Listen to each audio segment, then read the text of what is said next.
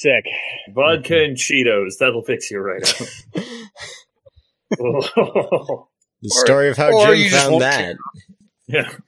will be for another day. Yep. Vodka and Cheetos. The, the cure for what ails you. All right. Ale for what cures you. There's two.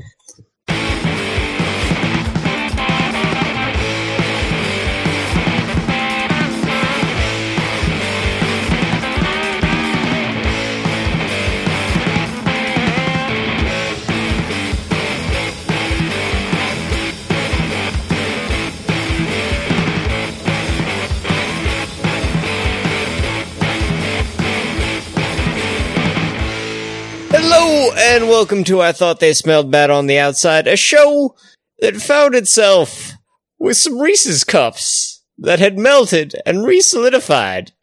And they were, they were made of disappointment. There was disappointment in our chocolate and peanut butter. It's nothing compared to what happened to the bag of Reese's Pieces. That thing, that thing was some kind of abomination. It got the We drummer. had food. Quite frankly, I don't care what state it was in or what country that state was in. We had food. and and we didn't have the wherewithal to sell that food to get better food. And that's why we failed to get to that concert. You know the one. With the guys. At that place, That other band. That that one that made money. Those guys. The band. Those guys with their money and their food. I don't even have a, I don't even have a snappy comeback right now. I'm just letting it roll. I'm Scott. I'm Jim. I was waiting on Jeff, I'm but I'm Dan. Yeah, it's like, are the other two not here now? it's just checked out. You're like, shit, intro is over. God. Intro I was getting a chicken. drink, so assuming. Intro chicken is the most After dangerous to- of games. After listening to that, I needed some Coke and whiskey. Damn it! That's that's fair. I'm gonna eat my other Reese cup. Or, or what's left of it. One of these days, we really need to contact the companies that we inadvertently advertise for and be like, seriously, a couple bucks. Yeah. My roommate was watching G.I. Joe and the Cisco ads that are apparently incorporated into that movie. I glance at the screen and no less than three times Cisco in big letters in the center of the screen. I'm like, is something else going on here? What the fuck? Like the, Hey. the, the dairy suppliers for restaurants. Yeah. That what the fuck? Hey, speak. the worst one I ever seen. I went and saw Batman Superman a little while ago. Well, that's The your little first scene with. Cyborg. Well, the little scene with Cyborg where his dad drank Dr. Pepper every day, all day, all the time. The man was remember- never found without a bottle of Dr. Pepper. Remember, well, apparently he used to work for the, you know the government in uh, 1985, helping them helping the Japanese defeat Godzilla. Only, You know only way that makes sense. But speaking If I of was plugging Batman v things, Superman, I would be drinking heavily too. Yeah. And I'd be Yeah. mixing a lot of things into that bottle that aren't pop. yeah, Jeff, you forget. Yeah, also, in the previous movie, while uh, Smallville was getting ripped apart, apparently Superman had to get thrown through Sears and IHOP and 7-Eleven. hey, you, hey, product placement Pete can never stop. But speaking of, uh, shilling things that aren't giving us money, pick of the week. Jim, what you got? I am eating my Reese cup. Victory! ah, victory for victory for Scott. Well timed. well done, man. Well done. And ladies and gentlemen, Scott has just won the podcast. Early All right. win. Well done, sir. Good night. We're going home. Do we want to go with a positive or a negative? Your call. Yes. Yes is not an answer. you know what? I'm going to go for a negative because this episode is going to result in this being a little out of date, and I'm okay with that. 'cause I always like to rant about something once in a while, and I haven't been on in a little bit. So, bad thing. Gord Downie of the Tragically Hip has inoperable cancer, and that sucks. That sucks a lot. Good thing. Tragically Hip have a new album, and they're gonna they're like, fuck it. Since really this is the last rodeo, we're going out with a bang. big concert set this year. They're going out, they're going on tour, and I've already seen them on tour. Gord's crazy. Gord Downie is a genuinely questionably sane man. Delight on stage, but seriously, you really wonder. Tickets go on sale on Friday. The pre-sale got bought by every scalper you can name. The tickets on Friday got bought by every fucking scalper you can name. And that's bullshit. Like, Like- one one last hurrah, and it's going to cost me two grand to see it in the nosebleeds at this point. Exactly. Like fuck. I might as well, you know, pay the I might as well pay to get a hotel room, buy a telescope, and just look in at the ACC. It, It it, might not be too late for us to pretend we have jobs at the ACC. Honestly, I don't think they'd notice if we just walked in and said we did. I think if we could, if we find the right back door and wear nice enough suits, we could probably just bullshit our way in. You want to try? All right, I've got a nice suit. How about you? I'll get one. Like I'll, I'll, I've been meaning to buy a black one anyway. But this is it. We shouldn't have to try and figure out a way to scam to get in to something we're willing to pay for. Like I want to give them money. I would be perfectly fine going to the ACC and being like, "Look, I will give you fifty bucks just so I can go to your merch table to buy a T-shirt and a couple CDs, just so I can guarantee that it winds up going to Sunnybrook in the end." Because the band's already said they're taking some of it, but I mean, the rest of this is going to wind up just going into charity. Well, and M- Mrs. Downie needs to be m- does need to be set up for a while. Well, yeah, exactly. And instead, who's going to be making the the bulk of the profit right now? If I want to go buy a fucking ticket, some shitheel who was running a bot that morning, and that's crap. Not Is even a StubHub doing anything about it? No. Is hmm. Ticketmaster doing anything about it? Fuck off. weirdly enough, the Liberal government of Ontario is looking into this. Yeah. But, well, that says something. Like, that's how much of an issue Like, this is. Kathleen how- Wynne is still in the middle of a scandal over canceling natural gas power plants and fielding the largest deficit of the civilized world and Yeah. is taking time out of her day to say, no, seriously, why can't I see Gord? Yeah. Like, this is the hip. Canadians want to see them, and you're telling me some jerk up screwing people. No, this is this is a priority. You know what? If Trudeau suddenly gets involved, like he's down here for pride, yeah. if he suddenly gets involved, and you're like, no, that's fair. This is almost a federal issue. This, this is a concern of Canadian culture. Yeah. And not in that bullshit, you know, CRTC kind of way. This is this is legit Canadian culture. Well, I, I almost feel at this point they need to tape one of these and run it on the goddamn CBC. Apparently that's a rumor. That CBC might actually try and get in there with cameras and just run it. I hope so. If they do it, I'm perfectly fine watching it on TV. I'd rather, you know, basically give CBC the pseudo ad dollars I would get for watching it than pay a scalper. Like, it's crap. It's not fair to anybody. Like, I really doubt anybody, any Joe normal person is sitting there going, okay, I'm going to buy five tickets, one for me, one for a friend, and three so I can hawk them. No, if you were buying five tickets, it's because you knew four other people who wanted to go to this concert. Like, it's a piss off on a lot of levels, and it just ain't fucking right. So yeah, that's that is the shorthand bone to pick of the week. I'm gonna be nice, Scott. I'm not gonna throw it at you, despite you interrupting my rescup. I'm gonna give it to Jeff because I'm not that nice. Hey Jeff, what you got? I think he stepped out again. Son of a bitch! Congrats, Dan. It's on you. No, I'm here. Oh. I'm here. I just accidentally turned on mute. Okay, No, I'm Jeff. This is an audio thing. Go ahead, Dan. Just go ahead. It gives me time to think of one. okay, my pick is going to Kraken Releasing because they are bringing out. They're the ones who have been re-releasing a lot of the Godzilla movies on Blu-ray. They re-released Biollante, they re-released Gigan, uh, Hedora, and Sea Monster, and they're re-releasing the one that I thought would never get another release outside of somebody hawking a VHS at a buyback store for like twenty bucks of Godzilla 1984, also known as Godzilla Returns. It's one of the three I'm still missing, and I thought I was never going to get my hands on it because it was in that weird rights hell that is known as 1980s copyright law.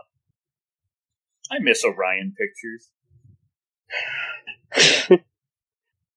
But apparently, I guess the terms of this agreement was is that we're getting the Japanese version with subtitles Oh no! not- and oh. not the Oh how how I'm I'm hurt. I'm hurt that I you- won't have Raymond Burr le- leaning against a wall for 15 minutes. Oh, I enjoyed that, but that's just because it's absurd. Hey, let me walk down to the command center of the Pentagon that there's a Dr. Pepper machine right up the hallway from. Uh, And once again, more Dr. Pepper ad placement. They're everywhere, aren't they? It's a good beverage. 23 I like flavors. Dr. Pepper. I'm just Dr. Pepper, they're in every movie ever made. Somebody's drinking a Dr. Pepper. Yeah. Even if they're like way in the background. or a All Chinese Red Bull. So I'm gonna pick Scott. All right, so The Witcher 3 Blood and Wine hit uh, the other day. I've had it a little longer via a surprisingly roundabout review copy method, but um, it's the last expansion for The Witcher 3 in which Geralt um, travels to not France to fight vampires. It's pretty rad. I'm enjoying it. It is more The Witcher 3. I, I'm I'm happy with it. I'll go ahead and pick Overwatch. Um, Knew somebody was going to do it. Yeah, I figured I might as well. Overwatch is, I'm very conflicted about it. It's like, this is the same thing over and over and over again, but you get to play with different characters. But it's the exact same gameplay. I should hate this, but I don't. it's just fun to play over and over again. It's the kind of game like, okay, I just played around. I'll play another one and I'll stop. Okay, I'll play another one and I stop. Okay, just one more and I'll stop. Okay, just one more. It's really addictive and a little Oh, disturbing sh- in that fact. So oh you mean shit! it's a I should have been to work four hours ago. Yeah, pretty much. Yeah, but I've been on vacation all week, which I have to go back to work tomorrow. Boo. So Well, it's it, like it's of- Blizzard cloning TF2. sorry. The thing was going to be crack no matter what. But the thing Yeah, is, there this is what was lot of, good uh, about Team Fortress 2, not what it is now. Well, the, it, it's Blizzard. It's mirror shine, man. We will have hats eventually. Don't you rule that out. Actually, we kind of have it now in the form of skins and color variants. yeah, which you- which you'll have to earn. I want to get my Jungle Explorer Winston, damn it. Even though I don't Yeah. play him, I want it. I have Strike Commander Morrison. I literally need nothing else. I see my name anytime I log in. It's great. My call sign's Anubis 214. I'm rocking Pharah with the Anubis armor. there you go. But yeah. Yeah, I, I play a lot of D.Va, which the moment somebody showed me this is this is Shinji Ikari after a sex change, I'm like, that is oh my god, all I have. Oh, yeah. yeah, I saw a meme that made a reference to it as three years of hormone treatment. And it's like, you know what? I'm like, that is complete and utter nonsense. And you see them side by side, and you're like, oh dear god. I'm actually really acceptant of it because maybe it results in Shinji seemingly being a happier person. Oh, hey, Yeah. because D.Va seems pretty all around pleased, whereas Shinji was just mopey as fuck. hey, this Shinji all-around gets in the goddamn robot. Yeah. then then blows blows it up, up and and they get gets to another one. That said, Reinhardt is the better tank. Uh, Reinhardt? Reinhardt and Bastion Dude. moving service. Get your payload to the zone anytime, anywhere. Bastion is wonderful. Let's have a heal with no cooldown. Fuck you. My salt powered robot just drinks up your tears. I love Bastion. Bastion, when he first came, when everything first came out, Bastion was just a killing machine. And then quickly everyone realized, wait a minute, if you just get up high, he can't shoot straight up. So he just bang, bang, bang, he's dead. Yeah, he's got a really limited field. But he can do complete 360 really fast. So if you try and attack him in a straight line, you're dead. Yeah, but that's what. Uh, if you rush a minigun, you die. That's how a minigun works. That's what happens when you go in the opposite direction the DACA is going. That said, we are beginning to do an Overwatch episode, which we can save for another time. I should Yeah. probably pick okay. this up, is what you're telling me. Yes. Do it. Yes. Do it now. One of us. One, One of of us. One One of us. Oh, no. One of us. Google gobble. Google gobble. One of us. One of us. You better put freaks in the links. That's all I'm saying. Uh, okay, fine. I will put freaks in the links. Yes. One of these days, there's going to be a oh. Criterion cut of Freaks, and I'm going to fucking buy it, and it's going to be great. That'll be Coming rad. Right after a Criterion cut of Metropolis. That should have already happened six times already, right? I I keep waiting. It's probably never going to happen because the original footage is thoroughly, thoroughly destroyed, and even the replacement footage is in subpar condition. But one of these days, Okay. But there we go. And then, so our main topic for tonight is we are launching summer summer of Mecha. woo! Whee! It's that time of year. That's enthusiasm, folks. It's summer. Getting all hot and sticky, and I don't like it. Oh well. Oh well. Ugh, there's nothing quite like swimming through air. Yep, there's that. And so we're gonna kick it off as we do with some Universal Century Gundam. Starting off with the end of Origin, the manga. I, I, the last two volumes were pretty rad. I mean, the volume 12 is all bonus material that's spin-offs and side stories, but I liked it. It's Yeah. a nice epilogue. I like all the little pieces. I like that they, in the TV show, they kind of hinted and kind of, when you look at back, you're like, man, at that point, Char just basically says fuck everything. In this one, he literally come out and just says, you know what? I'm killing everyone. Screw all of you. It's all going down. I mean, after Lala dies, he's just like, you know what? Well, Don't care anymore. out. It's like, let's, let's just end this right now. And by this, I mean all of you. The world will be better off without you. I appreciate there being sort of this weird Sayla-ist faction that pops out of nowhere. That Yeah, that was was a little- amusing. left field. As opposed to Sayla just following him around, stop, stop fighting, stop fighting, stop fighting. It's like, shut up, Sayla, you're not helping. But th- th- this one, Sayla, you know, rallies troops to her cra- cause all of a sudden for no reason. You really kind of gotta wonder about the Zeonic forces in that regard. Like, they just look at her and it's, you haven't seen this girl since she was a toddler. She is literally this tiny blonde mop that followed her father around for press press press events. Yeah, like, she probably would be a little bit bigger than my perfect grade Zaku. The last time any of them saw her. And here's this grown woman, and they're like, You're Sayla grown up. And it's like, No, that's a blonde chick, jackass. Well, they do have identical hair. It, her hair has not changed over the course of decades. I re- now I want the side story of her barber. Just just the person who is paid to get that haircut every time. Consistently. And why did Sayla never rage against that?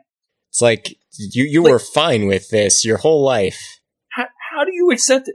How, I understand your dad was crazy and might have built that fear of ever changing into you. But still, I know of no child that would keep the same haircut for their entire life. Like think about a teenage girl having the same haircut for more than 6 months. Yeah. Yeah, No. Well, the only thing that Well- defeats that whole concept is the fact that it's anime. They have the same hair as children till they're adults, and eventually till they are dead. Unless their hairline recedes. Look, anime characters have the exact same hair from birth, only developing mustaches as they age. Mustache. Until her daughter tells him it makes him look goofy, and she's like, eh, screw this. Mustache. All right. But yeah, no, I'm, I'm, you know what? I, I'm supremely glad Vertical got it all out. I know from issue one they said we were getting it all, but there was this part of me that was like, nah, something'll go wrong halfway through and they'll only print like nine copies of one volume and I'll never have it all. Well, we still never finished They Ecole du Ciel. Well, that's, Like, That, that- that was that's the Tokyo precedent. Pop, though. Yeah, but that's kind of the precedent that you got used to. Yeah. Is we're never going to get to the end. You're going to get I close. know, we got to the end. And, wha- and what's more, when it was over, they said, hey, this did better than we expected a little. What else would you like to see from Gundam? Now, we haven't heard anything from them since, but I'm at least curious that they asked. Well, they're probably poking around figuring out the licenses that they can get, right? Part of it is they've Right. got the they've Kodansha theoretically has a bunch of it locked down and aren't using it because I don't know why. So they have to figure Because they're out dicks. Yeah, they're dicks. So they have to figure out what's viable enough. Because I know, ah, and I don't think they want to do reprints. I don't want to think. I, I don't think they want to do rescues of say uh, anything that's that say Tokyopop put out. Yeah. But No, they're, they're not interested in the Ecole du Ciel. uh, It'd be nice if they were, but they're not. Maybe somewhere down the line, eh? yeah, Eh, keep dreaming for that one, but I don't know, but I mean, these last two volumes were great. I liked how they kind of reworked it. That the Battle of A Baoa Qu seemed to be like days long, and that the the the charge out that or the attack that um was led by the the Elmeth and Char was just part of like a, a, a counterattack from A Baoa Qu rather than them just trying to harass the fleet. I, I like that there there was the Bravo Bro squad that thought they were hot shit and then just got taken out by the White Base crew. Uh, Sayla get Sayla's GM was awesome until it got blown up. Oh, the the the uh, yet again the ever shifting scale of the Dolos carriers. no. Those are as big I- as they need to be. Indeed. My favorite thing about the last two the last two volumes is, like you said, they scaled out of A Baoa Qu a little bit, and they just showed you just how poorly organized Zeon is. I mean, Zeon is such a huge, gigantic force, and then when everything goes to hell at A Baoa Qu, pieces start getting fragmented. One team's doing this, another team's doing this. Nobody knows who to, who to listen to, mainly because their commanders in charge are dying left and right, either by being killed by the the opposition or by each other. I mean, it's just an absolute pile of chaos. Oh, they're so fractured, and when their leadership starts offing each other, the the chain of command gets broken. So you have twelve underlings who decide to throw to- in with Sayla for some reason. Yep. And well, you also get into the factionalism, right? Yeah. Like, oh, Gihren's dead, but this guy was a Girin loyalist, but this guy was loyal to Dozel, so he's just kind of fucking off on his own anyway. Yeah, you had a three way fight, or well, you had a four way fight at Abalka. You had the Yeah. Federation, you had Gihren's loyalist, you had uh, Kycilia's loyalist, loyalist, and then you, had the, remnants. the then you had the remnants who joined Sayla. Again, but who's for- on? But from everyone, all those different sides, there are literally. I, I'm sure there were soldiers that were fighting on one side at the start of the fight, and may have ended up start fighting another side at the end of the fight. Oh, they there are was literally probably guys- changing their allegiances on the battlefield. there were probably guys who weren't even aware they were changing the forces they were fighting for during the Like- fight until part of the way through when an We were order fighting came the through from Federation. someone didn't know. We were fighting the Federation. Now who are we fighting? These uh, loyalists to the Kycilia. Now who are we fighting? Federation again. Now who are we fighting? We're not sure, but that group over there, go kill them. Okay.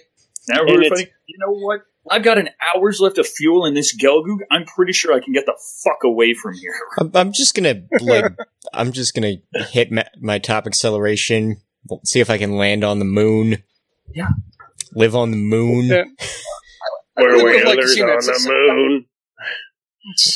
I would like to see that. Some just random Zaku pilot, and he's listening into the co- comms, you know, all the different orders flying out there, and he's like, you know what, never mind. just flies away. Jesus, find a nice rock somewhere to sit down. but honestly, especially like because you don't see that in the anime. Like the anime seems more organized. It seems more that last stand. But in the manga, yeah, I could easily picture troops just scattering because at that point, it's is this worth it? Like we're oh. back here, we're going to die. Oh, Gihren's dead. I'm getting conflicting reports as to how and why. Fuck it, I just want to go home. Right? Like that's it. It's That's like one thing I did is they had some in the original TV series. You saw some people. I mean, you know, just random shots of you know some guy just crying for mom, just literally screaming, "I want to go home." Like I've had enough of this. I mean, it was little Saving Private Ryan before Saving Private Ryan. Of people just who had you know seen the face of war and they're like, "No, I don't want to be here. I don't want to do this. I want to go home." And you didn't really see too much of that, mainly Yeah. because there was too much. You know, whose side am I on right now? I don't even know anymore. Yeah, I mean, honestly, the way the, the manga portrays it, if it hadn't been for the infighting, the Federation would have lost. Eh, I don't know about that. It would have been a more drawn out fight. The Feds by that point had enough resources and had enough skilled troops to actually make that fight go through. Whereas the Zeeks had been losing anybody with a name for months.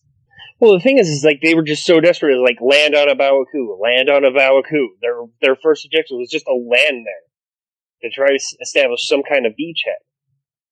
If they'd been successfully repelled, the Federation would have probably had to sign a truce or, or an armistice or something. Well, they probably would have just bombarded it. Like that's that's kind of the thing. Baoa Qu's a fixed location. You get inside, you can start taking it apart. Bombarding it from the outside, you you can do it. It's just going to take a hell of a lot longer. Like it's not like the Zeke forces would be able to actually get any resources in or out. They'd be stuck in a fortress, hoping the Feddies eventually run out of firepower. Well, Origin does a very good job of explaining how the two sides fight. Or uh, Zeon's strategy to win the war is overpower the enemy with higher technology, better warfare plans, and realize that we, as space noids, are just better than them. Federation's strategy for winning the war is attack, attack, attack. Throw as many bodies, weapons, and power at the enemy as you can until you blow them up. It's shock and awe versus attrition. Like that that's True. Zeke's forces is, is shock and awe. If we hit That's- them hard, we hit them loud, we hit them fast, they'll panic, they'll sign the treaty, they'll walk away. Whereas the Feddies are fighting a war of attrition. And even, yes, you get M'Quve sitting there saying, oh no, no, no, no, we can do that war. No, you can't. You don't have those resources. You never had those resources. Never launch a No, no, land it's- war from the moon. Yeah. It's simple. you had well, those simple resources, you just wasted them all on pointless super weapons. Adzam is a Yeah. perfectly acceptable attempt Hey, that you when the Big Zam is Space mass produced. Well, I, I always like the final battle of A Baoa Qu because they're because they go right back to their wheelhouse. How are we going to win this war? Through our great technological weapons. What are we going to launch? This crazy ass thing, this crazy ass thing, and the Zaku friggin' Rillo. Yeah. It's like, what do we got? All of them. Just, just all Just- of them. just Anything that light was it and throw it out. And it's like, you know, if you had burned the production on Zaku's or Gelgoogs, maybe we could have turned that around. it's like, no, let's build one of these, one of these, and one of these. None of them make sense. Don't care. We're gonna build we're gonna build the Zeong.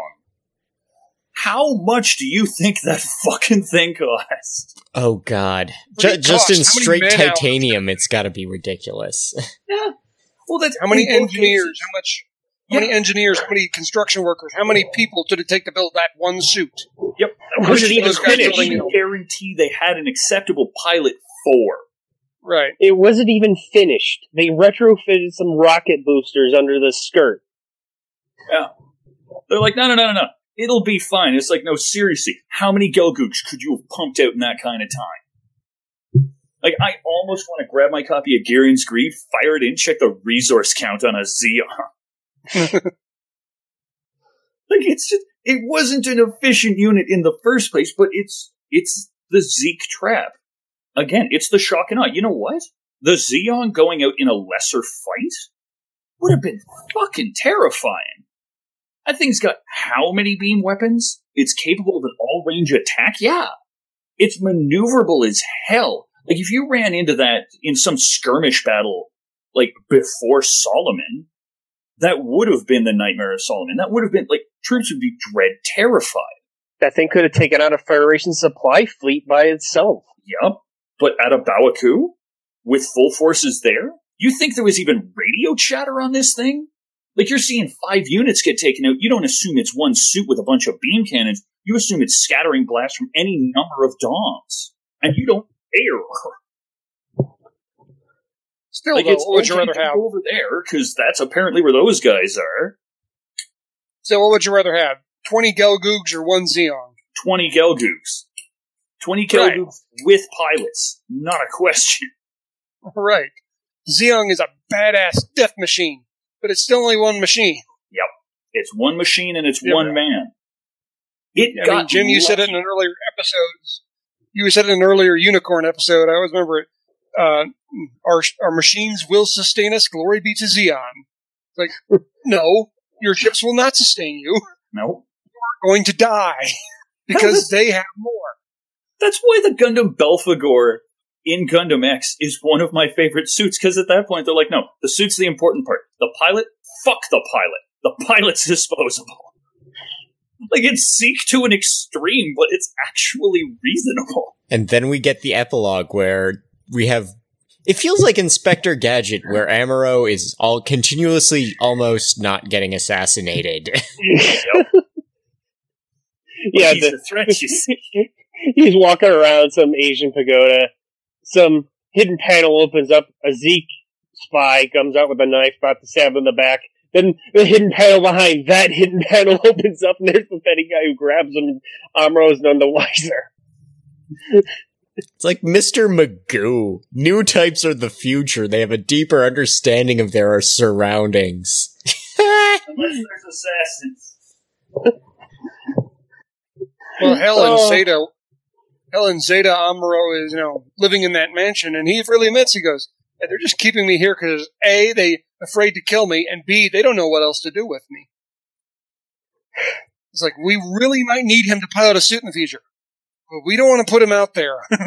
Well, I, I also love that it's it's M'Quve's second in command who's leading this assassination tep. That And- guy. I don't think he He made it has- off Earth. he was the one who was already uh, there. Apparently, apparently, like even though Amuro had nothing to do directly with M'Quve's death, other than stopping the nukes, he he takes his like I must defeat the White Devil of the Federation, launch the Yan half or whatever the hell it was, and it falls apart immediately after it emerges from the sand. And I love, I love that he keeps going on. Like I can't do this with the ghost of M'Quve haunting me if we fail. And then the ghost of M'Quve speaks and is like, "I told you not to build another one." That was Ah, my whole thing. that was the whole That shtick. was all I had. Oh, Dumb bastards. Now I'm just a joke, and everybody will remember me for a stupid thing. hey, his portrait in every game features the vase, man. Lading. Okay, and then we have, of course, the latest uh, Origin movie, number three.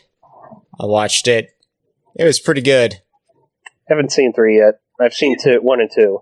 the one thing that I kind of took away from it, because I watched it today just to make sure I was up to date, I felt like hmm. Lino got a bigger part than he did in the manga. That that might be the case.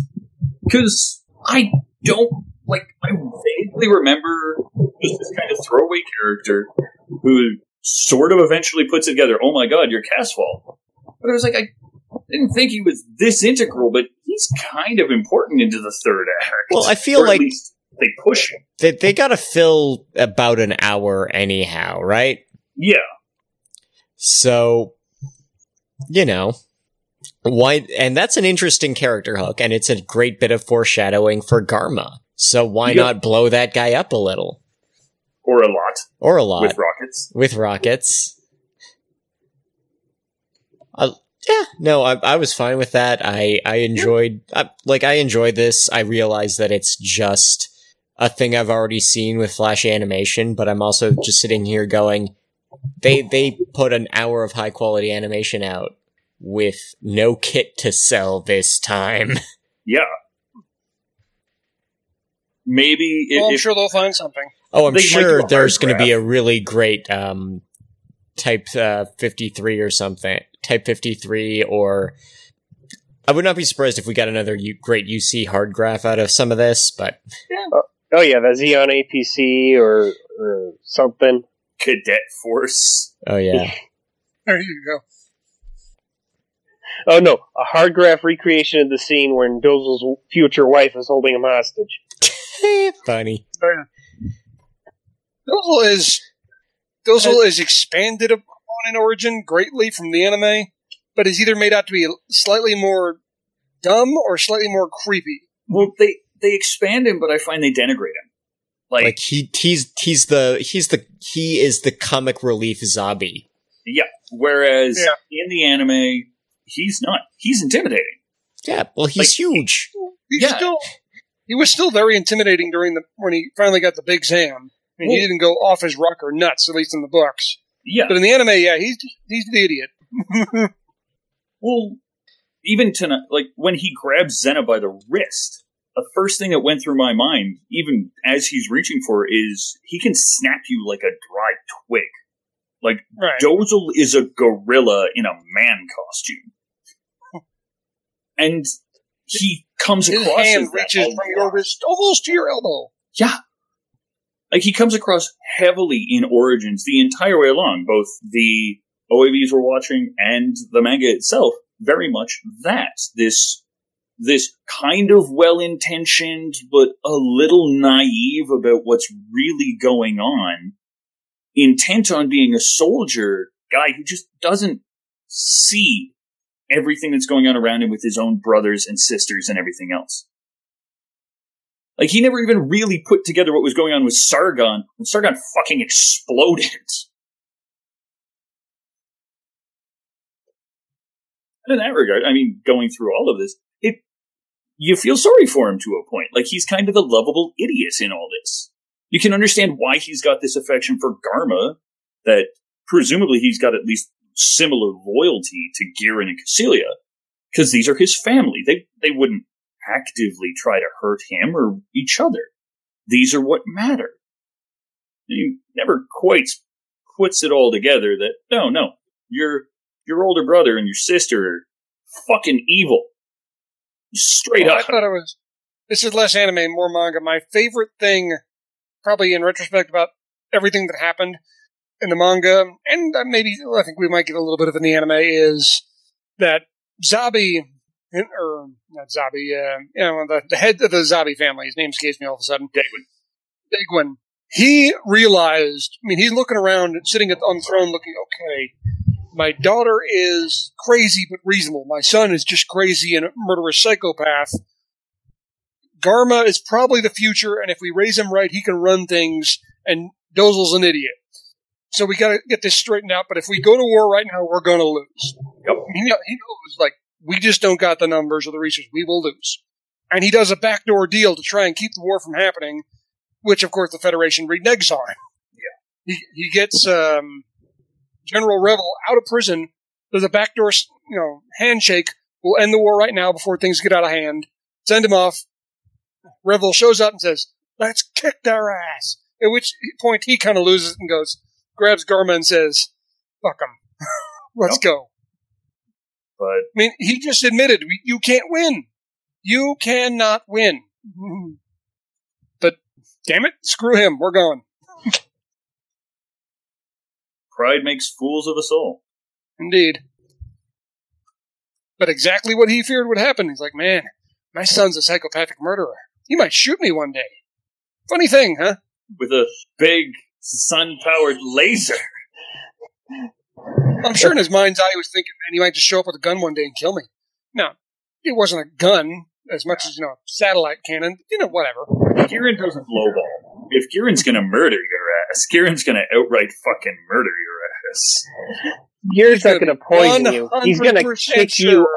He's going to kick you off the catwalk into the vat of toxic ooze. Yes. Truthfully, that's probably his original plan for Zeon. And Degwin was like, no, no, let's just poison him. It's a little easier to explain. Hey, Dad, I, I got your, I got these plans here for you to prove for us to explore the explore the Ace chemical plant with uh, Zeon Zum Deikun.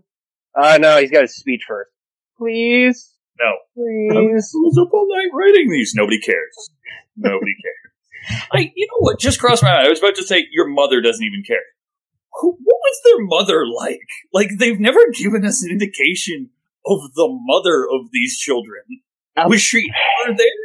There were apparently two. Oh God!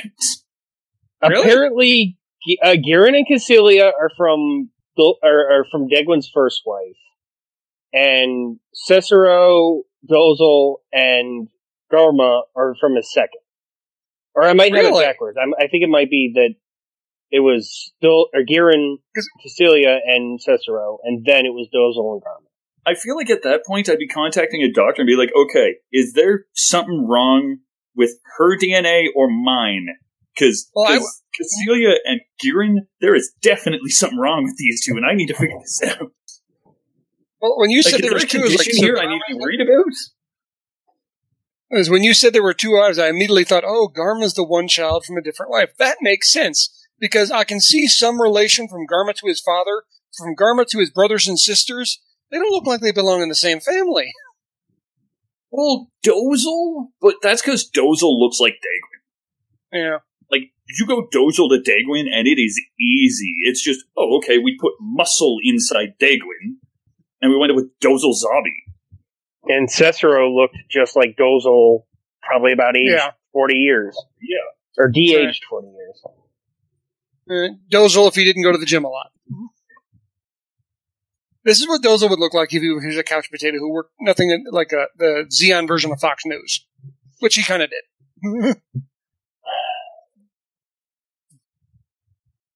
Honestly, after reading the origin, though, I do think that it, it was Dozel who had the misfortune of his birth. Because Garma, in the opening acts of the One Year War, was a fucking monster. He wasn't just some pretty boy who got into his position. He was a psychopath. Mowing down people in his APC. Civilians who couldn't even fucking fight. He, he slaughtered an entire colony just to try to get his father's approval. I've I've always looked at Garma as he is he is of the opinion the easiest and most quickest way to win the war is make it as ugly and nasty as possible and just not drag it out. I think there's some sense of you know, he wants to rule the Earth sphere. He wants to you know Zeon will be rulers of them all. Blah blah blah. The rhetoric that they all say. But I think there's some part of him like this war stuff really sucks. The faster we can get it done with, the better. Whereas all the other Zeon families are like it can take 20 minutes or it can take 20 years. We're going to win. I don't, we don't really care. Where Well, I they think care about the power. that's Garma all at least wants to get this over as soon as possible. For Yeah, we various could go- reasons, mind you, but as soon as possible.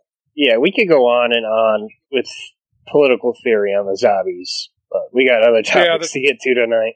That's a rat's nest right there. Mm-hmm. Yeah. So, so our other Gundam Universal Century project of this year is Thunderbolt, which before we get into the content of Thunderbolt, I have to kind of just look at Bandai and Sunrise and say, what the fuck? So you release this as a digital rental in Japan, and you give North America one episode. And then quickly take it down. Well, that the plan was it was always going to be short, and that was worldwide, and then presumably Japan would pay to rent the other three, and no, North American just sit there and twiddle our thumbs until we get our ninety dollar Blu-ray. Ugh, Yeah, I pre-ordered it. It made me a little sick, but I pre-ordered it. oh god! And unlike the last thing, this is entirely motivated by kits because this this is um this is just a checklist of what slash M says the Universal Century and One Year War are about. It is just bastards and variant and uh, MSV porn. It's bastard characters in MSV porn. Gritty, hard edge, war is hell. And Back We got heroin really at- enjoyed it. We got a heroin addict captain, a psychopath Fetty pilot who shoots down escape pods. Uh, Oh no, there was more than one of those. I'm the only The one who liked it. kids Apparently, I kind of enjoyed it. Uh, see, here's the thing: I thing: kind of enjoyed it. There, there's bits I like about it. Um, the the manga is apparently much more grimdark and aggressively so.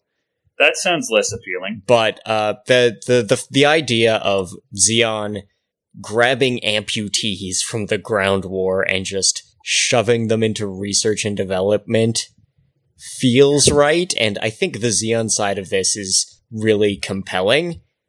But uh, the the idea of the the Moore faction, just guys who are fighting over side four for the sake of fighting over side four, which is completely ruined. They're just assholes. Yeah. Yeah. One thing I laughed at when I first sat down to watch this was the amputee bit. Because when I ran a Mekton Zeta campaign years ago as a Gundam campaign, that's what I did with a commanding officer. He had a prosthetic leg. And the whole thing was he could integrate the leg into the suit. Like basically he could take the prosthetic off and just connect his leg to it, and it would allow him to run a little bit better. And it's like, oh, so you had the same idea. That's kind of cool. And then they ran further with it. But the Moore faction, when they first brought it up, I'm like, okay, this is a throwaway thing. This doesn't matter. And then as these episodes continued on, it's like, no, you still haven't explained this. It still doesn't actually matter. You keep talking about it like it does. Like I'm supposed to know what this is or care. What the fuck? Well, yeah, I- it, I enjoyed it for the simple fact. I enjoyed it for the simple fact that Thunderbolt's zone is just hell on wheels. I mean, it's trash colonies, lightning, electrical impulses, all sorts of madness. It's like, okay, these zones are where like really crazy crap is happening. Let's send the nuttiest, most psychotic soldiers and pilots we got and send them there because no one else would dare do it. So what you end up with is, is a crazy battlefield with crazy pilots and captains on both sides. You get the worst of the worst in every aspect. I mean, So what they were sane person the would? of. Was none of this What- matters. yeah, Like, that was the Well, it throwing these lives away. That's got- what drove me nuts about it. Is I'm It's looking at this as like you're wasting so many resources on an area that isn't even a main supply route. it was just- you're fighting for nothing, for no one. Yes. You've wrecked your fleets. You, you you wrecked your support fleet. You wrecked how many ships? And you just decide to keep fighting rather than just pull out. You shelved a full armor Gundam during the one year war. Those ain't cheap. Look, and this is it: is someone had to say, "Look, we we could put this sucker on white base," Do and it. they said, "No, we need side four. We'll sell this to the Moore Brotherhood." No, no, you take the full armor, you give it to Kai Shiden. Because no, no. Amuro's not giving up the 78-2. We all know he's not. You take the full armor parts. You strap them to the 78-2. You give the other one to Kai. And I guarantee you, Armor Amuro would have still had a fully functioning Gundam after fighting Char. War's over. War's over. That would have been it. You get, I, we just talked a minute ago about how Zeon was, you know, distracted and confused and not very organized. Federation isn't exactly the model of efficiency either. Well, especially in this, though the Zeeks don't walk away with a clean card either. That Zaku was expensive as fuck. Yeah, but it's still just a Zaku with custom parts strapped to it. Like that that that's a MSO6S with some with a funky backpack and some extra fuel canisters. They stole the supply kit from a Kampfer, bolted it onto a Zaku 2, and apparently integrated some sort of pseudo Psycommu system. That even wasn't a proper Psycommu system, really just let It him was just- interface with the system a little bit better, Yeah, it was a man-machine interface. I, which you know, is no longer back- canon. yeah, to call back to Mekton, uh, Jim, I was running a Mekton game where I actually threw in the Super Zaku from the Gunpla Builders thing as a new type test unit. The extra arms were essentially its funnels. And they kind of did the same thing here. Well, I can't, uh, I can't help but look at it as the side, as the sides. Uh, what is Zeon trying to do? Kill all the Fetties. Don't care where they are. Don't care where they go. And at the same time, who are the who on the other side is pushing the buttons for the Federation? Who's saying, you know what, we really, you really need to finish them off? And it's not who you think it is. The dicks of the universe, Anaheim Electronics, saying, hey, we got this new modified full armor Gundam. It's pretty badass. You could send it to that Thunderbolt sector you've been having so much trouble with. Now, a reasonable person would say, you know, we really don't need that sector that bad. Yes, it's But irrelevant. it's like, but It's having so irrelevant. There's only two units there, one from each side. You send that thing to Solomon. You send that thing to A Baoa Qu. If you're trying to But, do sir- that thing as an advertisement to the Federation, it's going to get a lot more Sir- camera time there. I mean, Sir, sir, sir, do you realize how many snipers have taken out your suits in the Thunderbolt sector? You have to have this to finish those dirty Zeke's off. Now, you could, if you never went into the Thunderbolt sector in the first place and just let them have that hell zone of an area nobody wants, you wouldn't have lost them. But let's not talk about that. They sacrificed st- they're- 40 units. And 40. then the snipers take it personally. Yeah, GM Cannon. you- And you know- GM Cannons aren't cheap either. And you know, ex- yeah. and you know exactly what the Federate, you know exactly what the Anaheim Electronics salesperson said. Don't let those men die in vain. Yep. Oh yeah, you've got to run patriotism on. But that was one of the things that came up when I was watching this today. Like, I periodically felt like the Zeeks kept forgetting they were in a war. Well, that's it. like- this, this, this, these guys are not soldiers by all rights. These guys are guinea pigs. This, this is a research project for as far as Zeon's concerned. They've got hundreds of them. This one just happens to be cost effective in a very weird, wrong sense. well, when Fleming shoots Hoover in the face, and the other three guys on the panels freak out, and it's like, you you realize you're at war, right? You realize this is a war. It's the personal factor, though. I'm blowing up a machine, not a person. Yeah, but that's that's it. That's their friend that gets shot in the face, and they take massive offense to this. And it's like you've killed forty Fetty troops, forty, and that's ignoring the guys that Fleming sortied with today. So if I want to rewatch that, you probably killed forty-eight by the time he shot Hoover. I I can't really feel bad for you. You're in a war. You both signed up with a really clearly defined goal: kill the other guy. You've been doing that really well, and now you're starting to lose that, and you take real offense to it. Well, like I Like, I, couldn't figure out who I was supposed to root for. Well, that I think that's the point. Is that it is just these are two sides fighting over nothing using incredibly questionable methods to do it. Oh, well, I love. I think there's more than a little bit of hint in World War One trench warfare. Yeah. We're going to fight over these hundred yards of empty dirt because we're supposed to. Yep, Because In this case, we're going to fight over this. We're going to fight fight over this trash heap of a sector that nobody wants. Because if we don't, we're going to get court-martialed and killed. the There- blind there's- royalism at the end. We're going to blow this up with all of our injured troops here just to screw those fetty bastards. And it's like, why? Why? I, I, like I said, they didn't send the most knowledgeable and most reasonable people to this sector because the knowledgeable and reasonable people would have said, "Are you freaking insane?" Well, like I, like Every Scott said, Here is this is the series that M wanted. Yeah. Yeah. Well, the kids, when they see the Gundam and they salute it, and I love the fact that they really drew up how these are children compared to Fleming and Claudia and the other guy whose name never stuck. Like, They mentioned it once. I think it's Al something. I feel like it's Cornelius.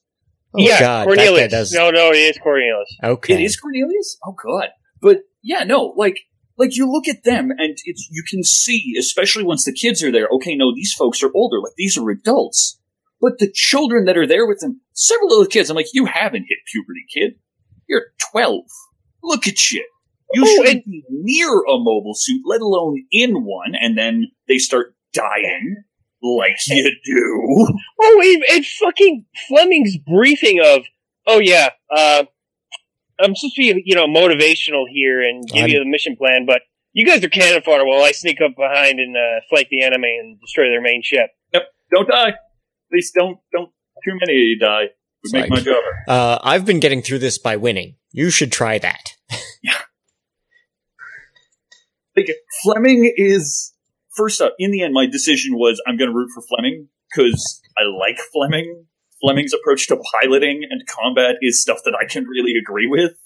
But I feel like Fleming and Slager would start off friends, and about two beers in, would beat the shit out of each other.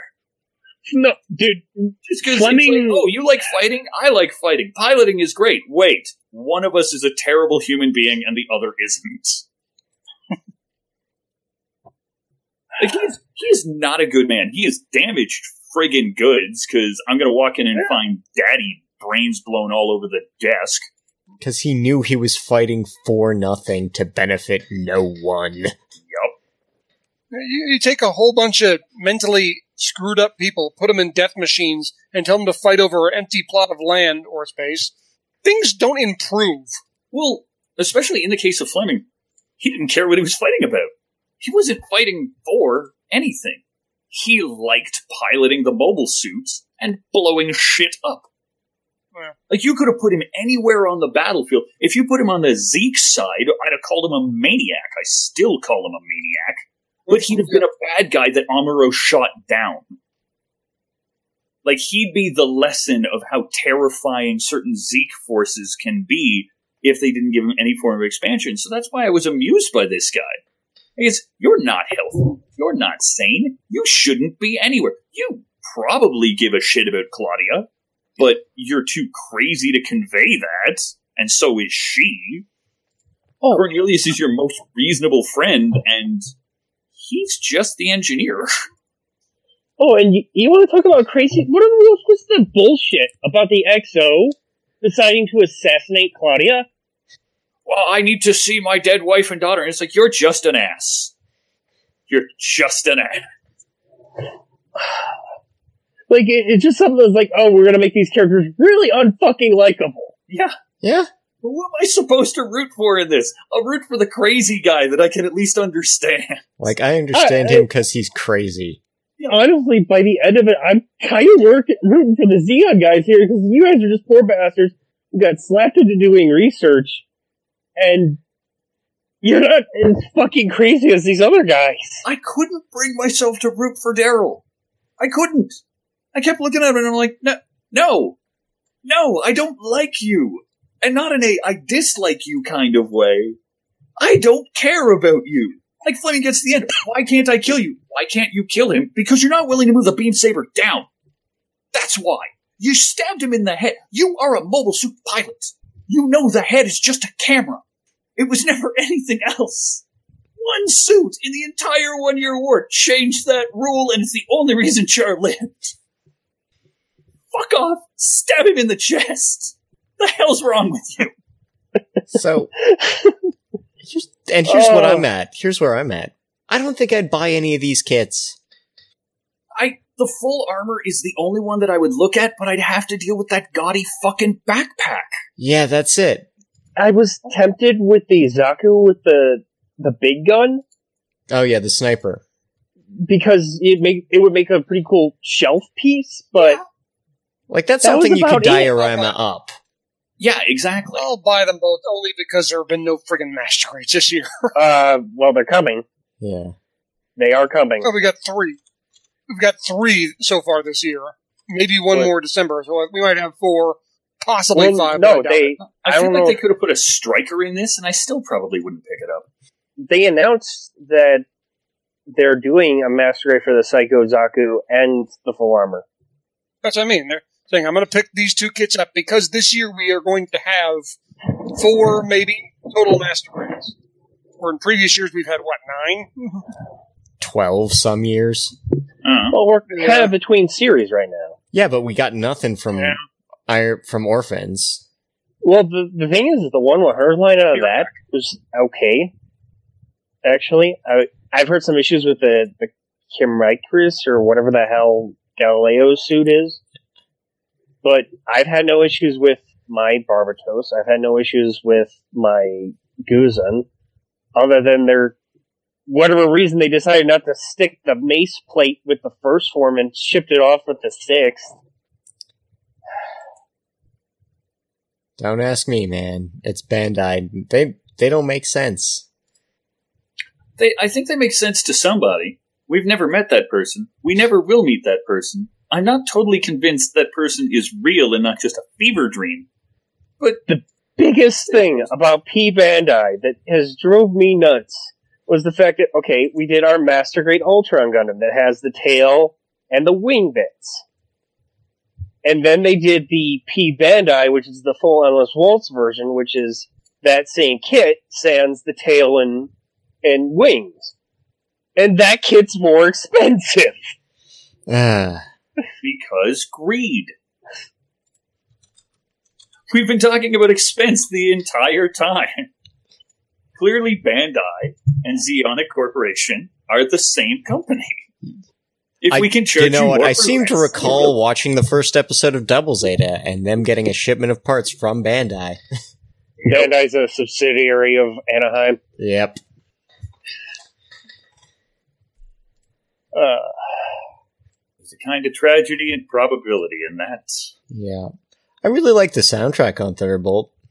I, you know what? That was the first thing that really queued me up. I was like, "Are you going for bebop with this? Like, what are you guys doing with the jazz? This is great." Like, even just the focus on music, like how intent they were on making that kind of a part of it, was really cool. I liked how they ran with it. That said, like open channels on the battlefield. with lots of dense Minovsky particles. No. It's like you're, you're adding more interference to this. What are you doing? Well, I suppose it's you've got snipers, so they're just going to line up and shoot, and you've got Fleming, who is going to fly like a maniac and shoot everything he can find, and then you have everybody else who nobody cares about and can die. But yeah, the music was great. I liked it a lot. I wonder if they mention it in the manga, or was that one of those things where they went, you know what, since we can do audio, let's play it up. I want to say it had to be part of the manga, and it, you can read it on the Methods Network, which I resent having. I resent the Methods Network and how it treats treats Gundam. I can never find shit, so I don't bother. I I've not tried to read any of Thunderbolt past the first chapter manga form, but what I've heard about this stuff, it's like part of Thunderbolt two or whatever, all the post one year war stuff. It gets even more fucking crazy. I'm Like- assuming Fleming eventually starts chewing the arms and legs off of people. I don't know, but you have crazy psycho new type cyber new type Buddhist monks who are going around murdering people, and their hidden base is a underwater Dolos class that's hanging out in the Maria's Trench. Wait, that picture was legit and not just somebody fucking around and putting a picture of a Dolos underwater? No, that's legit. Somehow, the Zeeks snuck a four mile long battleship onto Earth. I don't think they snuck shit. I think somebody went, there's no fucking way they can land that. We're not radioing that in. Look at that thing. They're coming down that. There's no way. You, I'm putting 50 on this. 50 says they burn up in the atmosphere or crash when they hit the ground. This is going to be great. No, I'm not radioing this in. Fuck off. And then it landed, and he's like, shit, I'm down 50 bucks. That's the only answer. Yeah. Yeah, that's just oh my it's I I just Thunderbolt's just that kind of crazy that you just kind of gotta go you know if if I was oh yeah I got my cousins who are really into Gundam you know I'm letting them play my copy of Dynasty Warriors Gundam 3 you know I built a couple kits with them if they ever w- want to build a Thunderbolt kit I'll let them but I'm gonna warn them full out don't bother watching the show.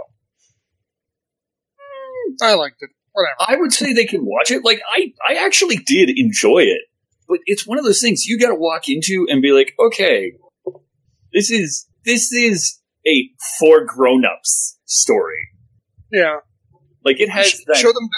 They, can- they can build all the Thunderbolt stuff they want. Just show them build fighters when they ask about it. yeah, that's basically the same thing, right?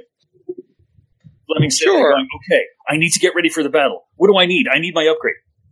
Arms on the back that hold shields. Yes, this is a great idea. Admittedly, I did like that. They were silly, but I looked at it and it's like, no, some engineer was sitting there going, we got, you know, 40 bucks worth of parts. We got some balls. We got extra shields. We don't have nearly enough GMs. Fuck it. Take the arms off the balls, allow them to grab shields. Maybe we can get a GM through a fight without having to repair so much. Well, considering they're moving at high speed through like the densest fucking maneuver er, debris field. You put the shields in the way. Shield takes the hit. That was one scene. That's was one scene where I really they rarely do they ever get the sense of why is a Gundam such a badass machine compared to everything else. And that one scene where the Zaku sniper is trying to hit it, it's just zipping all over the place, and it's like, where is it? Where is it? And it's right in front of his face. That's why Gundam is such a dangerous machine. That it's was too damn fast and too damn maneuverable. that was cool just because you could tell Fleming was toying with him. Every time he pulled out a new gun, I'm going to burn that one off. I'm going to burn that one Yeah. off. I'm going to burn off the hand this time. Now what do you got? Like that was uh, cruel. It was just straight brutality. He turned the beam saber to the lowest setting, so he boiled the pilot. Yup. He's not a nice man. Oh no, no. He's a he's a complete psychopath. And yet again, I still could I was still rooting for him over Daryl. Aw, you're a bastard, Jim. Yes, I am. Yeah, in every definition of that word. But if you're going to keep adapting, if you're going to keep adapting weird one year war stuff, we're Federation hooligans. Make it happen. Yes. I want my hang glider gun cannon, damn it. I want Yes. you, striker. no, you bring me hooligans, I am on friggin' board. Kind of wonder why that hasn't been done. I'm trying to. I, I keep trying to figure it out. Is because, well, especially you look at build fighters and how there was a lot of positive response to that, and how hooligans is, you know, more than a little bit of silly. It's like no, there's there is definitely a market for a Gundam series that you can laugh at and that you can kind of psych along with. Compared to War is Grim, War is Hell, Grim Dark Dark Grim, Grim Dark. Edge, edge, edge, edge, edgy, edge, edge. mobile suits for the mobile suit guys. Hey guys, realize this is UC. Has there ever been a UC series that has a perfectly happy ending? I mean, 0080. perfectly happy. The closest we got was Unicorn. I I don't know. of you. Double Zeta's pretty upbeat. Um, Eh, double Zeta, I guess. there's Well, a it- there. Victory is bittersweet, but, you know, No, Uso and there's nothing happy Shakti. Ah, Hey, I Marvin had her kid. F91. Marvin had her kid. There's F91, nothing everybody that's good walks away and F91. Darth Vader dies. Still one of the my favorite examples of an idiot sniper. This guy has a metal mask on his head. I'm gonna shoot him in the mask. Uh, yes, yes, yes. I remember. We, we discussed this. We realized that this was all because that guy was trying to un- unlock an achievement. Yeah. That's why he did it. oh, I know, but it's we still it's that like mystery out. you, you sir, you deserve to be fired.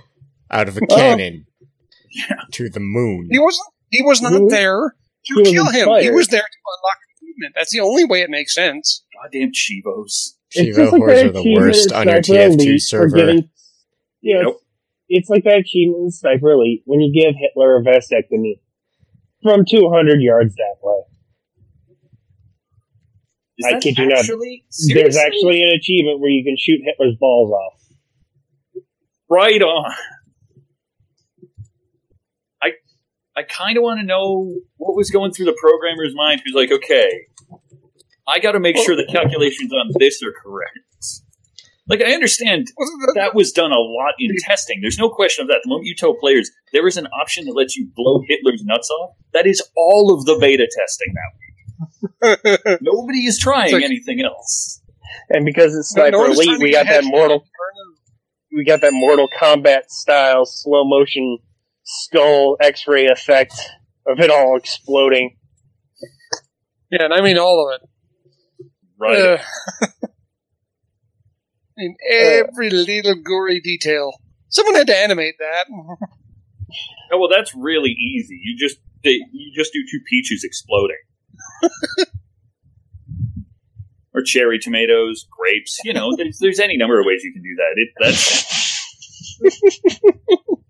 Exactly how did we end up here? I don't. cool again. I don't know. Finish. Yeah. Suddenly I just stopped and realized, wait, what are we talking about? How did we get here? We we, Turn we around, we're let's here from. Federation Hooligans, which is something we want. I want that more than Crossbone, and I think Federation Hooligans could happen. It seems more likely. I think it'd have to get a little more kit attention because Thunderbolt, Thunderbolt was made for the kids. I don't know. There, there's enough GM variants and a couple of different Gundams that you could pull from uh, Federation Hooligans. plus a ton of Well, I'm Zaku's. curious what they're. As far as I can tell, there are two teams on Gundam anime shows. There's the team that works on uh, Build Fighters, and they work on uh, Iron Blooded Orphans, and they work on all this, you know, general TV stuff. And then there's the team that works on the high end stuff, Unicorn, Origin, the really high end stuff. We know what the TV show guys are going to be doing. I can't help but to what when Origin's done, that you know high end group is going to get something else to do. What is it? And there, if they did do a hooligans, it wouldn't be on the high end crew. I can't help but think, think the way they like to do stories. Char's Deleted Affair, maybe. Maybe. I feel Mm, that like one. CDA is so far out at this point that it's probably not even on their radar anymore. It's also very long. It's like what nine volumes. Twelve, I thought. Fuck, I haven't read. Being They can cut out trying some to extra- contact Alex. She's read it. Yeah. They can they can chop off some extra stuff. I'm sure they'll figure out a way. I'm just tr- thinking out loud because I don't think they do Crossbone, but they got to have something to do. I feel like Well- Crossbone is going to be the carrot on the stick for a long fucking time. Like they're never going to say we're not doing the carrot this. Crossbone has been the carrot on the stick for what ten years now. But that's what I mean. Like twenty. until Almost people 20. stop talking about it, I think Bandai's just going to keep it there and be like, we, we haven't said we're we're definitely not doing it. So you know, maybe. It's Crossbone is as much vaporware. A Crossbone anime is as much vaporware as the Seed movie is. Oh, yeah. Fair enough. Don't don't, you- uh, yeah, bad- don't talk about that. No. It makes me sad. I'm depressed now. Damn it, Well, that's what Thunderbolt does to people. Is it really? I don't know. What I it did to me. to- I keep coming back to crazy guy. What's likes jazz? I'm okay with this. All And right. seriously, a lot of that is what I would do if I was piloting a full armor. I'm basically indestructible and faster than time itself. What can't I do? We're going to burn off this part. We're going to burn off this part. Hey, if we turn down the di- dial on beam saber, what happens to the pilot? Whoa, I'm look gonna at shoot that. a thruster into this guy's back and then shoot it with scatter bombs when he's halfway there. Because fuck you, now it's personal. Seriously. For those of you who Tyler's ever wondered evil. exactly what that would look like, I'm going to show you. Huh? Get out your cameras. Hmm. But yeah, you know what? If they actually tried to turn something like T-Bolt into a full series, I'd be like, no, fuck you, Bandai. Like, just- I, I am perfectly fine having burned 80 minutes of my day watching this and laughing at it for its absurdity because it tickles the part of me that likes horror movies. If I had to try and pretend to get through this for a series, I'd get sick of it. I I'm kind of morbidly curious because December Sky is coming out. That's the last one. That's part five. No, That's that, the last one. no, it's a recut. Um, that's a that's a Yeah, December compilation. Sky is just what we've already seen, just cut into one big movie. Oh, oh, okay. I thought that they were doing one more. I to think they cover said they're gonna About add- Who arc. Nah, I don't think so. I think that, they did say December Sky will have some extra stuff that were not in the episodes, but it's not going to be now a whole nother episode's worth. Maybe an extra 15, 20 minutes of new footage. Mm. Well, I, it's from gonna what be I Fleming gnawing somebody's arms and legs off. Watch. Yeah, well, because there's there's like one more or there's a couple more chapters in the manga left. Like they they got to escape A Baoa Qu, and then after that is all the crazy post one year war stuff with all the crazy Federation amphibious suits versus all these crazy Buddhist new type psychopaths. Fetty amphibian. No, no, No. God damn it, no. There are two, and that's three too many. Ah. Hey, they launched Z'Gok into space. just to Why drop they him back that, to Earth. Why they did that, we're not quite sure. But they said, "Hey, we built some some aqua suits. We're in space. We're going to find a use for them. Damn it!" Man, I remember when gun tanks got used in space. That never happened. That's crazy. Nope, I remember it. See, this one time. All right, that's the episode. Uh, Gun tanks in, in space space. because we have to say that it's law. then there's your outro Good night, everybody. right there. Seriously, I would watch that as a crappy comedy show. There you go. Uh, next time, Gundam Iron Blooded Orphans. Gosh, I thought they smelled bad on the outside.